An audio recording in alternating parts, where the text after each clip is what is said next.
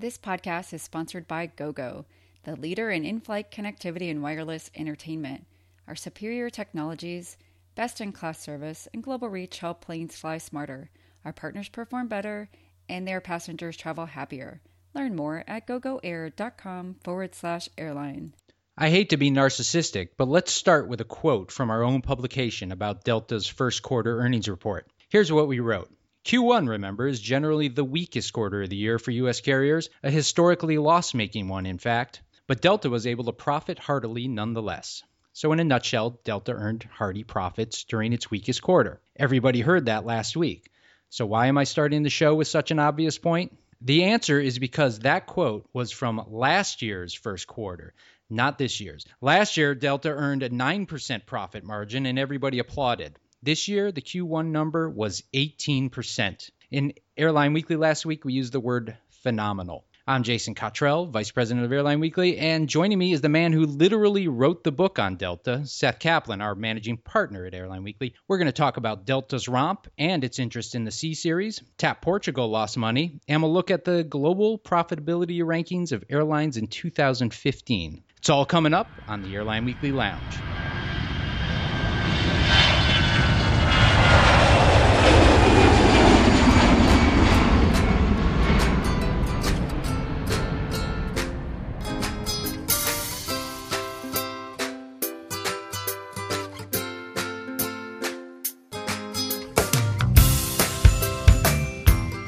So after I built up Delta's triumph in its Q1, let me tear into it, at least in one respect. Here's something else we wrote about last year's Q1. Quote, indeed, an unhedged Delta would have had an unheard of 18% operating margin for the off-peak quarter. Two comments about that. With Delta indeed hitting 18% this year, obviously the unheard of is now heard of. And if you could isolate fuel, how similar is this year's Q1 to last year's Q1? Well, more similar than it is without isolating fuel. Look, in Q1 of 2015, Delta lost $1 billion on bad hedges, which is why that 9% would have been 18%. This year, it lost a little over $100 million.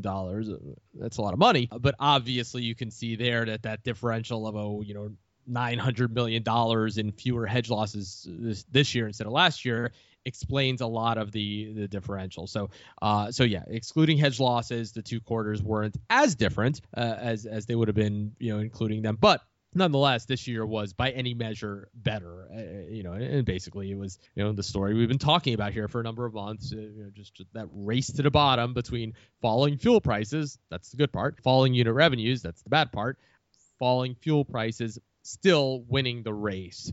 The hedges don't explain everything. And indeed, this year would have been somewhat better without its hedge losses and without the first quarter hedge losses this year, but not as dramatically better. It wouldn't have been 9 points higher this year as it would have been last year. And let's talk about the falling revenues a bit. In the fourth quarter, you and I were admiring Delta's, quote, relatively resilient revenues right on the show. And that's relative to United and American, of course. It appears that the resiliency for Delta, at least, continued in Q1 with just a 1% drop. It did. Delta doesn't have some of the revenue pressures that those two airlines have. Think about United. It has its giant hub in Houston, really the epicenter, at least among U.S. cities, of the oil bust. It's got a lot of exposure to Asia, the most among the U.S. airlines. That's a place where revenues are under significant pressure. American, its headquarters city, Dallas-Fort Worth, its hub there also under pressure. The oil industry is big there as well, albeit not as big as it is in Houston. But in Dallas, you've got Southwest across town, growing, very successfully from Southwest's perspective at Dallas Love Field ever since it got the freedom to fly nonstop to anywhere in the U.S. There, DFW itself, the airport where American operates, under pressure from Spirit in particular. Spirit has finally stopped growing there, but American, a lot of pressure there. And, if you think Asia is a problem for United, take a look at Latin America for American. At least certain economies there, Brazil most notably, worse off than almost anything you could think of in Asia. And guess who's the biggest airline to Latin America? American. Delta, you know, while certainly it has a fair amount of Asia exposure, and certainly it has a fair amount of Latin America exposure, you know, and certainly it deals with ultra low cost carriers and all the other kinds of pressures. It doesn't have any particular pockets of pain that measure up to what I just described for United and American. So no surprise, Delta would be doing somewhat better, but, you know, it's not just a matter of luck. I mean, you know, Delta is running the most reliable giant airline in probably not only the country, but the world. Really impressive operational reliability. You know, its product has gotten a lot better. Customers like Delta. It, you know, it had a head start, certainly. I mean, its merger with Northwest was earlier than the mergers that United and American went through, but it did a great job. A combination of network exposure, you know, perhaps some of Delta's other natural advantages, you know, the fact that it runs a profitable maintenance business, which is able to do because of its, you know, mostly non-union labor force and so forth. Some of those things. It's, yeah, they're just also doing a really good job operationally and product wise. Yeah, the network exposure is almost immaculate when you consider the Minnesota hub is doing well, the Salt Lake City hub is doing well. You know, and of course, Atlanta. A lot of their international exposure is, this is all outside of Atlanta. A lot of their international exposure is transatlantic, which is not a bad place to be. It's a remarkable run of luck, and luck, they say, is the residue of design. At any rate, let's talk about how important it is to be doing well in the first quarter. As we mentioned, last year's operating margin was 9%. The year before, 2014, that was 8%, still rather good. The year before that, 2013, it was 3.5%. In 2012, it drops to 3%, and it goes south from there. Yeah, not too many other years, really, where they made any money at all in the first quarter. And that was long the story in the U.S. airline industry for most airlines.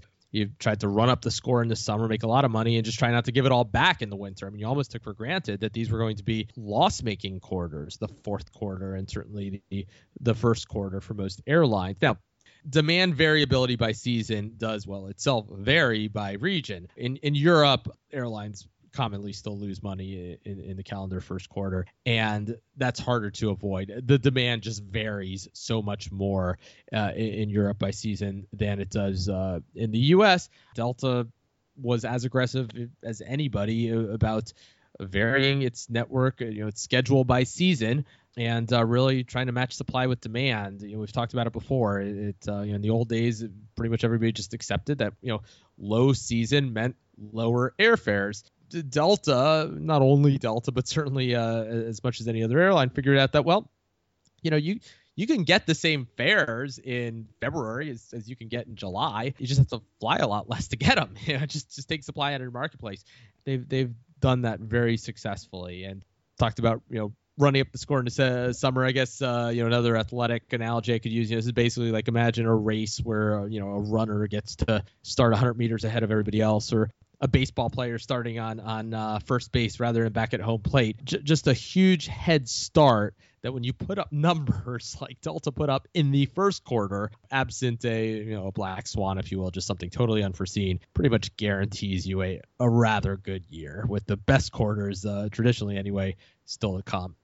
What do you expect from Delta regarding managing capacity going forward? Well, more of the same. I was just talking about the trying to adjust supply, match it with demand. You know, they've indicated, look, they're going to take a look at the fall. If demand falls off, they'll make some more tactical adjustments. So, you know, that's what they do nowadays. Now, look, the analyst community has really been on these airlines about not outstripping demand growth with their supply growth, because everybody understands that, look, fuel prices are not going to continue falling forever. In fact, they indeed have come significantly off their lows already.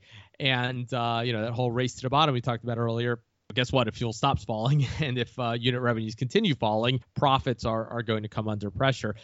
Really, it's about just getting the mix right. When you grow, your unit costs fall, always, without exception. When you grow, your unit revenues fall too. The difference is that when fuel is cheap, the economics are such that typically when you grow, your falling unit costs can outstrip the falling unit revenues. It's because it becomes more of a fixed cost industry, and so you just become much more productive when you fly more. So very often, there's that incentive to grow when fuel is cheap. You know, so it's not as if they don't understand, Delta and others, that, you know, when you grow your unit revenues, you're going to be under pressure. They understand that. They think that the level of growth that they have is tolerable for those very impressive unit cost declines relative to, you know, what they see as more modest unit revenue declines. Yeah, you know, the problem is obviously it's hard to get the mix exactly right. They're aware of that. You know, I'm sure that if demand doesn't materialize in the way that Delta and others are expecting, you know, we'll see all of them make some, you know, probably not wholesale, you know, slashing and burning of summer schedules or anything like that, or even fall schedules, you know, but making some tactical moves to try to get control again of the supply and demand balance. It doesn't sound like it's a big deal either way, but would you say the refinery investment is working for Delta? Really hard to say. I mean, I guess it's working in the sense that it's doing what it was supposed to do for them, which is, you know, give them more control over the supply chain. I mean, look, it's certainly not, you know, producing giant profits or anything like that for them, but they always said it was what they saw as a rather modest investment. You know, it did give them some exposure to potentially big losses. I mean, so it wasn't just the few $100 million that they paid for it, but also, you know, had things gone really badly there, they could be exposed to ongoing losses. But, you know, that hasn't happened in any huge way either. And what's hard to do is to say, well, where would Delta and indeed its competitors be? Because, you know, their customers up for the refinery too.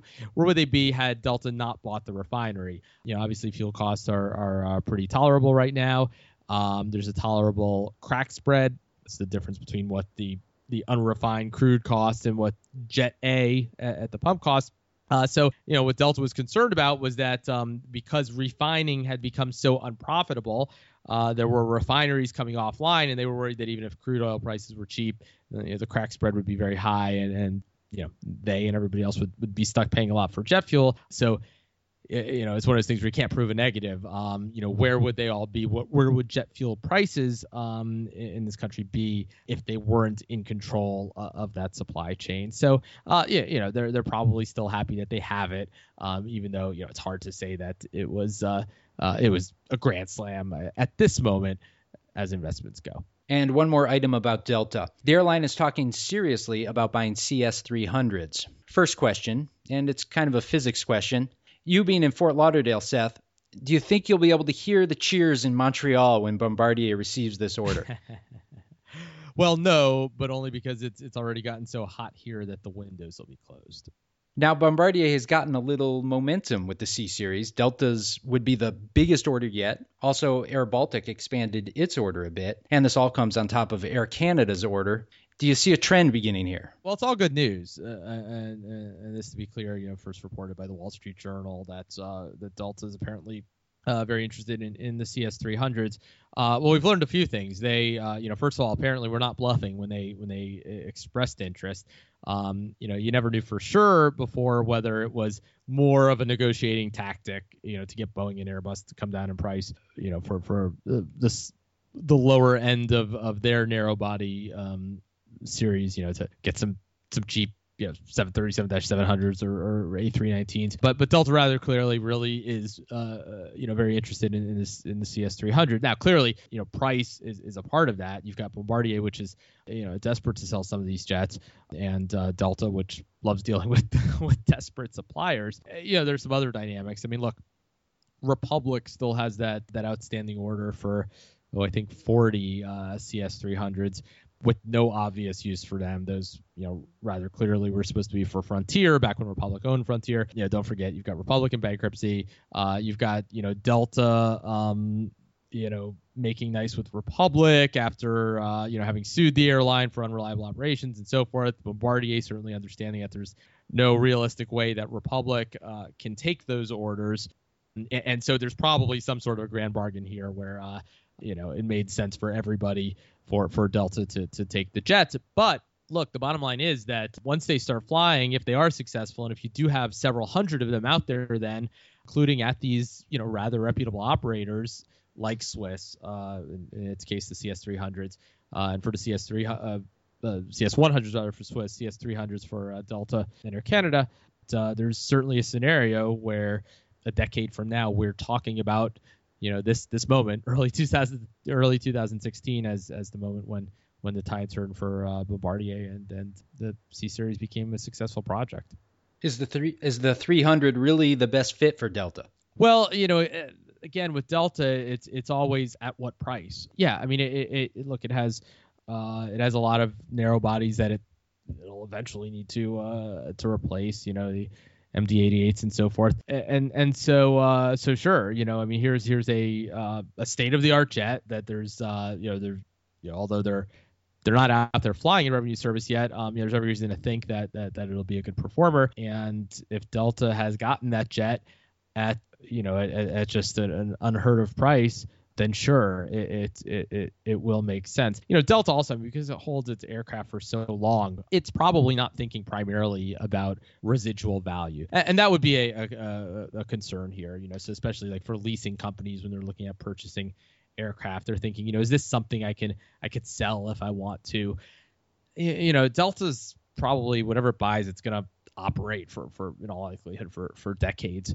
You know, if the plane is a good performer for Delta, then Delta's gonna see that as a winner. And again, you know, by the time you get a decade or two out, maybe there will be enough of these in the world that it will be a relatively valuable asset. That would be the, I mean, aside from the fact that it's just unproven at the moment, that would be the other concern about buying a plane that there's not very many of in the world, that it's just not as liquid an asset. But if there's one airline that doesn't care about that, it's Delta.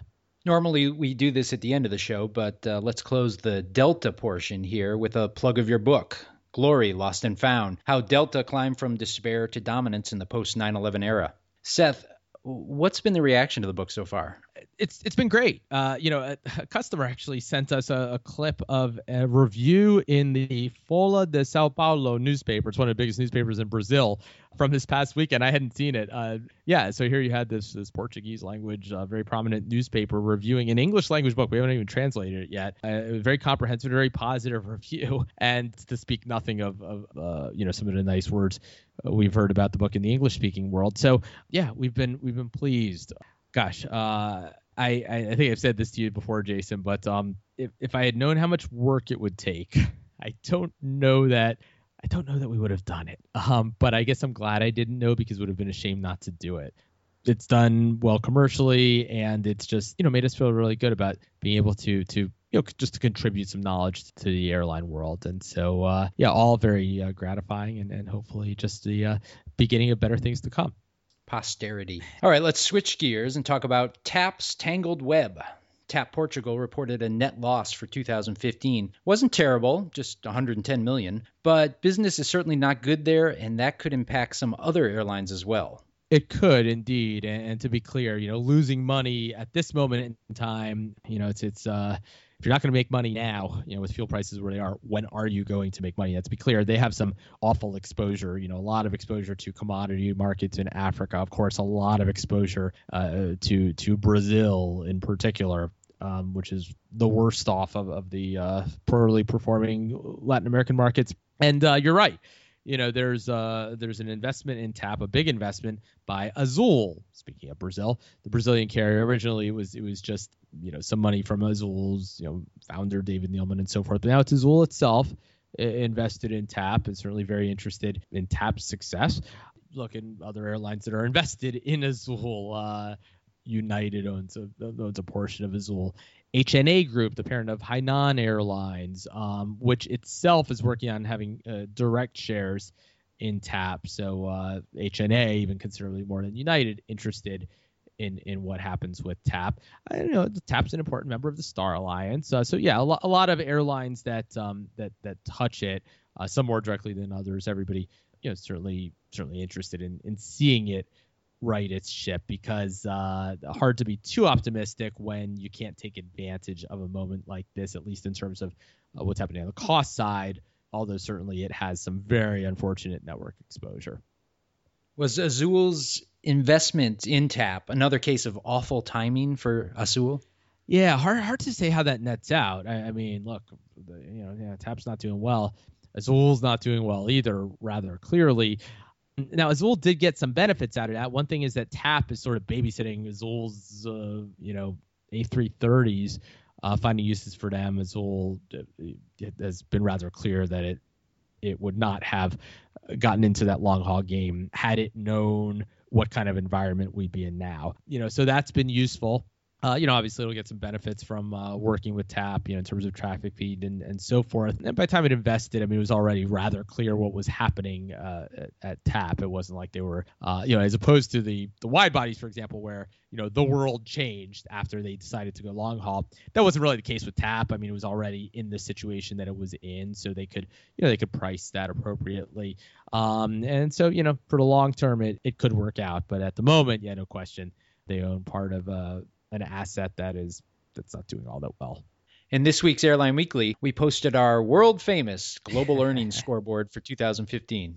This is a fan favorite. If you haven't seen it before, the chart includes most of the world's airlines ranked by revenues and profitability. We have four columns, including revenues, net profit, operating margin, and net margin. And of course, I thought this chart would make for a great lightning round.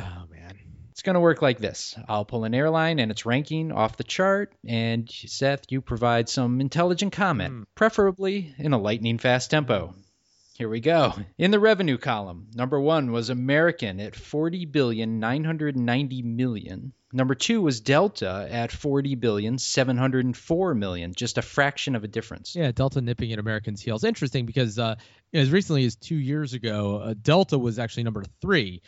Behind both United and American, Delta having now leapt over not only United, but really coming within striking distance of American. Now, look, the differentials in revenues are small enough that what everybody's most interested in is profitability, not whether you have a couple $100 million more or less in revenue than somebody else. But obviously, revenues are half the equations of getting to the profitability. And so, certainly impressive. And Delta, by the way, with those revenue trends that we discussed earlier, might surpass American this year and actually become the biggest airline in the entire world, as it was momentarily after it merged with Northwest and before the other mergers happened, United Continental, American, U.S. Airways. Staying in the revenue column, number three was Lufthansa, number five was Air France KLM, and number six was IAG. Yeah, noteworthy Lufthansa, now above United as well. United actually at number four. Not too many years ago, Lufthansa was the biggest airline company in the world, partly because it does have a lot of non-airline businesses that the U.S. airlines don't tend to have. But also, that was just before the U.S. airline consolidation, after Lufthansa had bought Swiss and bought Austrian and so forth. And before Delta merged with Northwest and the rest of it, Lufthansa was the largest in the world. Still obviously rather large. And there you mentioned the other two. So yeah, the top six airline companies in the world are all U.S. and European airline companies. American, Delta, Lufthansa, United, Air France, KLM, and IAG. In that order, IAG, of course, the parents of British Airways, Iberia, Vueling, and most recently, Aer Lingus. At the bottom of the revenue list was Viva Aerobus at just $276 million revenue. Yeah, the bottom of our list, at least. That's not to say that there aren't smaller airlines in the world with less revenue. There, of course, are. But Viva Aerobus, more importantly, not at the bottom of the profitability list. That's that ultra-low-cost Mexican airline doing quite well and, firmly within the top half of airlines worldwide in terms of its operating and net margins, doing impressively well in a double-digit operating margin. Yeah. So they'll take that. You can put them at the bottom of the revenue list and they'll take their profitability as the more important feather in their cap. Okay, moving to everybody's favorite column, operating margin. Number one was Allegiant at 29%. Yep, it's not the only way to make money in the airline industry, being an ultra low-cost carrier, but certainly these airlines are disproportionately successful. Number two, Spirit, number four, I'm looking at the list, Ryanair, these are all airlines that do rather well. Number six, Hainan Airlines, 20% operating margin.